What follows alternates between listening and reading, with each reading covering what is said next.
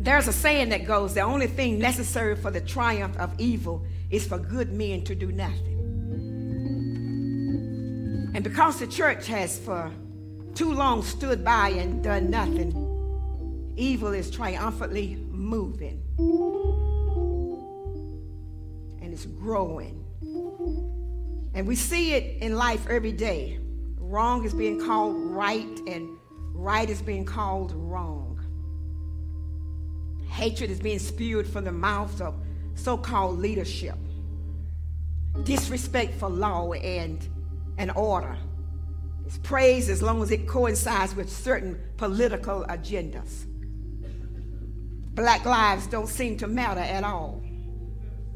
Cops are still shooting and killing us at will, and nothing is being done. Supremacist groups are being praised and commended for plotting to kidnap government officials and, and instead of denouncing racism are told to stand by and stand down. Coronavirus is still running rampant. And in the words of Marvin Gaye, as somebody once said, there's far too many of us dying. What's going on? What's going on? In the face of increasing evil, descending morality, and the lack of spirituality in our society, our land needs to be healed. Our land needs to be healed. But I stopped by to tell you today that God said, if my people. he didn't say the world, he said, if my people. Come on, somebody. Because see, everybody, come on, somebody, though they've been created, they are not his people. If my people who are called by my name would humble themselves and pray Yes. So in our text this morning, we must first know and understand that it was Solomon's father, David, who built Israel into a mighty kingdom with a large and powerful army. It was David who had been able to accomplish uniting the northern and southern kingdoms of Israel and Judah. It was David who had successfully led this nation in and out of battle and had built them up from nothing to a world superpower of their day. And yes, David arose from being a poor little shepherd boy to lead one of the mightiest nations in the world. But let it be known and be no mistake, David was only able to accomplish this attack, this task, because he walked with the Lord. He talked with the Lord. He knew the Lord was his shepherd, uh, Deacon Eamon, and he had no need to want for anything. The Bible goes on to record that in both the New and Old Testaments that David was a man after God's own heart. David loved the Lord. He loved the Lord God Almighty. He loved the God of Abraham, Isaac, and Jacob. And just like a chip off the old block, the Bible tells us over in 1 Kings chapter 3 that Solomon too loved the Lord. But what I like most about this love thing, this love thing, is that it was not a one way street. Are you with me, church? Yes, yes. You see, a lot of times in our lives, we find ourselves in relationships where our love is not being returned the way we think it should be returned. We feel that we are giving all the love we have, but we are not getting anything in return for our love. And even in the church, somebody say the church, where Jesus Christ told us to love ye one another, you can find yourself loving a brother or sister in Christ unconditionally, but they will not nor do they desire to return your love in any way, shape, or form. They just won't love you back. That's just it. That's it. That's reality. They just won't love you back. And yet they claim that they are trying to be like Christ Jesus, the Son of the true and living God. Well, I got news for them. If you're not loving like God says for you to love, there's no snowball chance. How can you say that you love God whom you've never seen and you see your brother and sisters every day. Come on, somebody. And you hate them. How can you say you love God whom you never seen, and yet you hate your brother and sister? But my Bible tells me that not only did Solomon love the Lord, but God loved him back. And my brothers and sisters, I want you to know this morning that when God loves you back, a whole lot of good stuff will come your way. I'm a witness.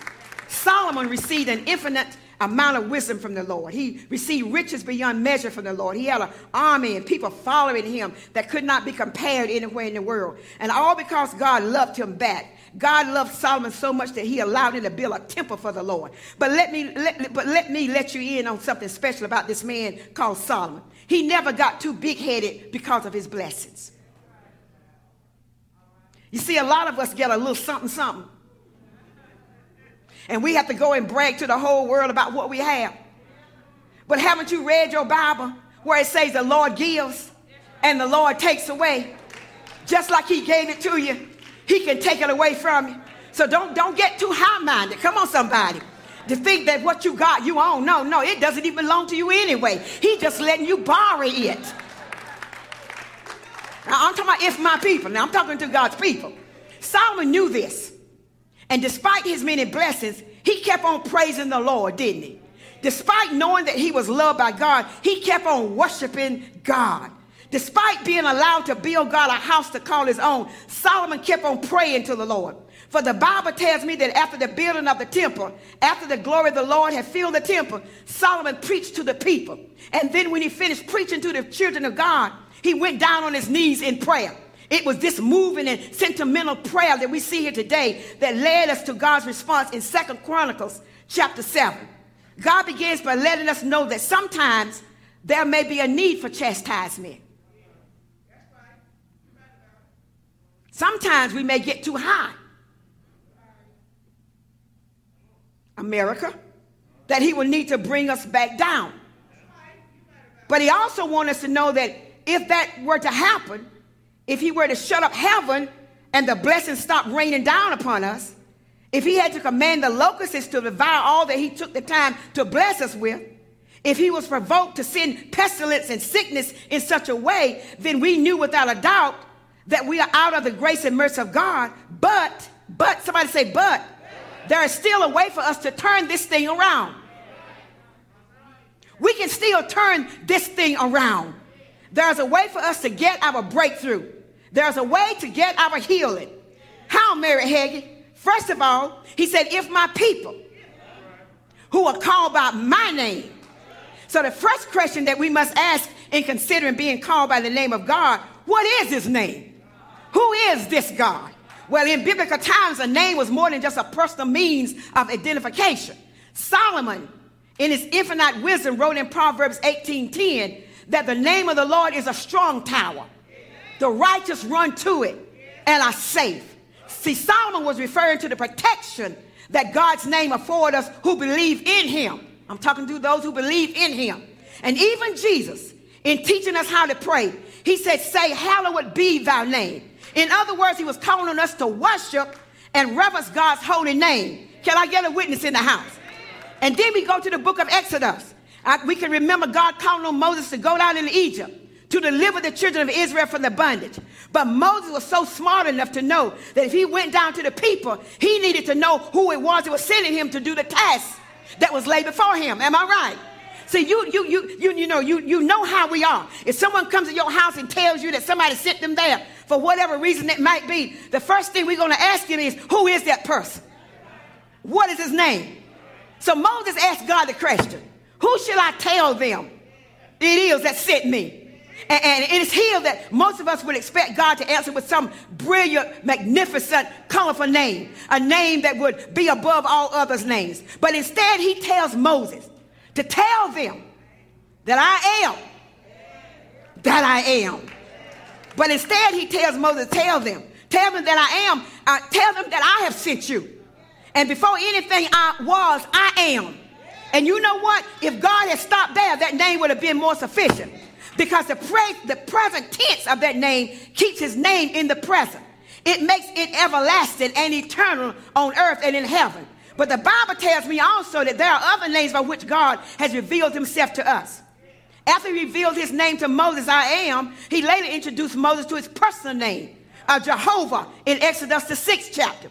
It is from this name that we arrive at some very specific names for the Lord our God.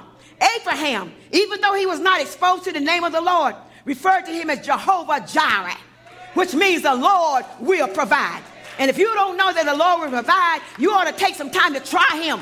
Try him and see. And see what he do just what he said he would do. Moses called the Lord Jehovah Nisi, which means the Lord my banner. See, Moses knew that no matter where he went, no matter what dangers he faced, no matter what burdens he had to bear, that the Lord would always walk in front of him just like a banner or a battle flag. Come on, somebody. Keeping them safe from hurt, harm, and danger. Ain't God all right, church? Yes, he is. And then I heard Ezekiel say, Jehovah Shammah, which means God is there. And if you find yourself in trouble sometimes in situations, just stop what you're doing and call on the Lord and he'll be there. If you find yourself battling the enemy or evil and it seems like men have deserted you, don't fret, don't fear, but call on the name of the Lord and he'll be right there. Am I right about that? But then let me tell you, my brothers and sisters, every now and then it may not be a provider that you will have to call on. It may not be a banner that you will need marching in front of you. It may not be a peacemaker that you need standing by your side. You may not even need to know that God was right there. But every now and then, you need to know that you got a Savior. And his name is Jesus. Come on, somebody. Yes, yes, yes. His name is Jesus, and he knows our name. He'll always be right there for you. But then he said, secondly, we got to humble ourselves and pray. People of God, we cannot walk around here with our chest stuck out.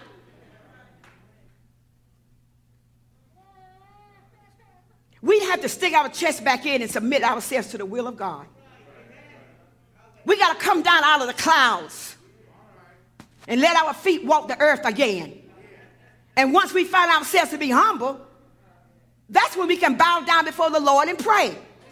And every now and then, even when nothing is going wrong, we ought to pray. When the telephone bill is paid, we ought to pray. When our house note and car note are not in a delinquent status, we should still pray. Come on, somebody. When we're still in good health and we can use both our arms and legs and wiggle all 10 feet, fingers and 10 toes, we ought to keep on praying.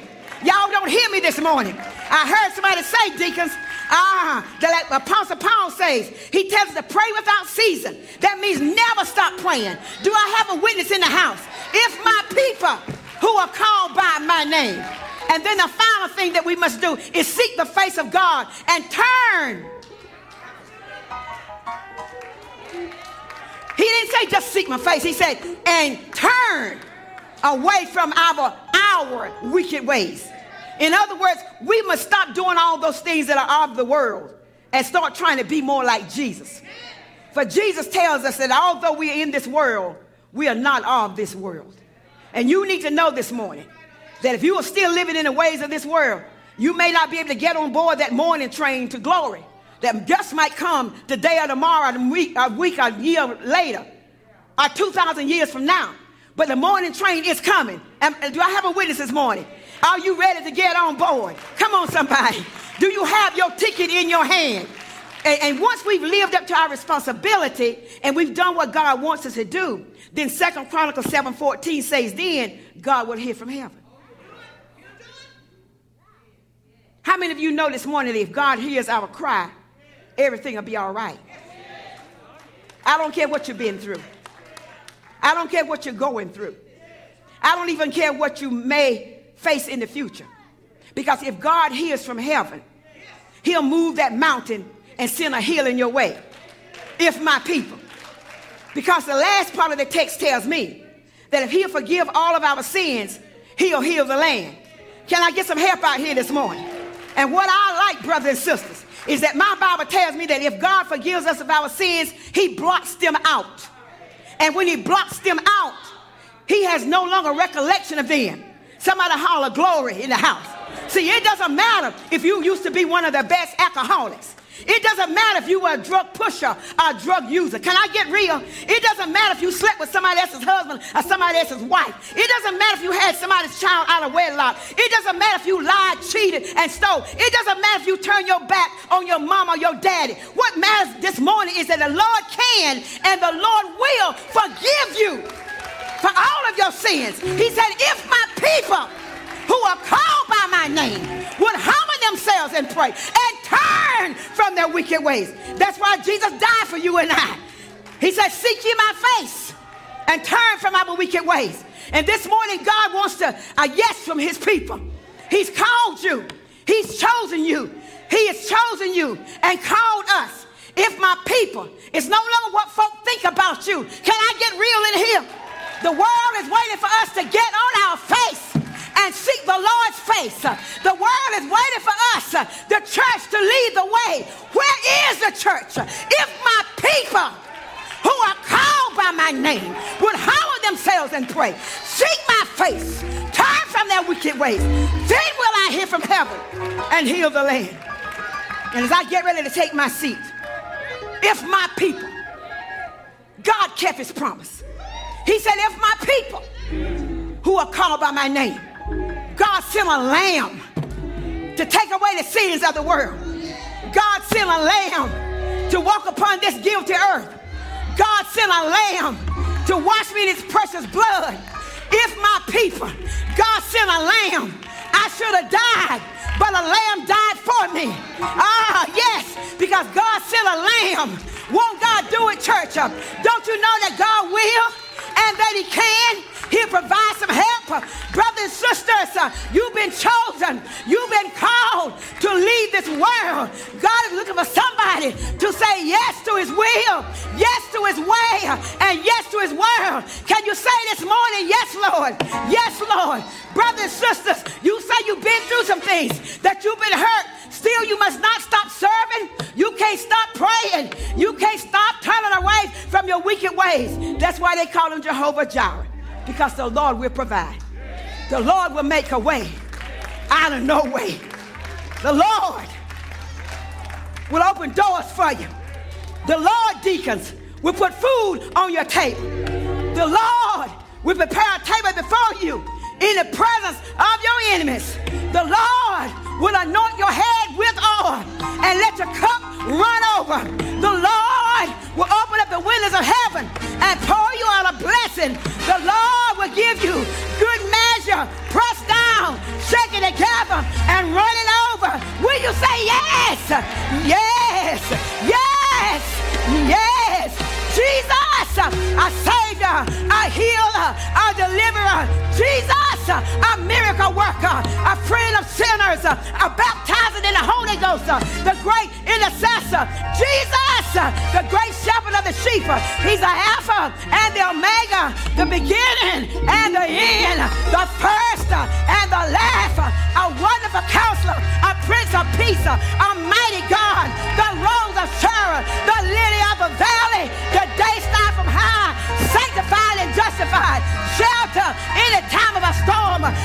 shield and my buckler, my fortress and my high tower. He's my rock and my anchor.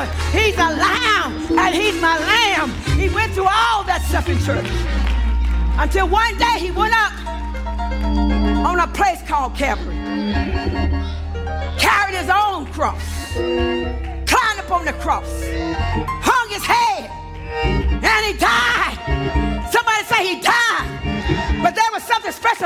Man, Jesus. Because early, early, one Sunday morning, he got up with all power. He got up for you and for me.